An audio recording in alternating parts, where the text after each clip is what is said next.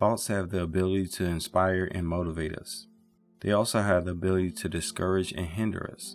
You can't control what thoughts come your way during your day, but you can shake off the thoughts that don't promote what you desire to have in your life. Thoughts have no power until you give them power. When you shake off negative thoughts, you're telling your mind to refresh the screen. The thing that froze your screen is let go, and you're able to think clearly without the negativity stopping you. You are not what you think, you are what you believe. Don't associate with anything that does not reflect who you are. You have too much wealth before you to identify with false realities that distract your progress. Shake the thoughts off, and what remains will be what needs to be. You see, even too much of a good thing can keep you from progress. Shake yourself loose of every thought, and what remains or sticks is what you surrender and act upon. For example, I have many book concepts that are in my mind. I embrace them all and then I let them go.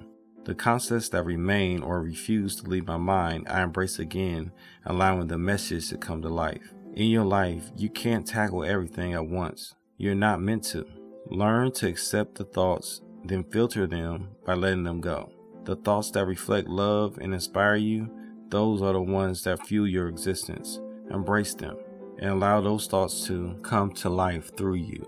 Any thought that you don't desire, let it go and move forward without it. Shake it off like dust on your shoes and walk free without the dirt on you.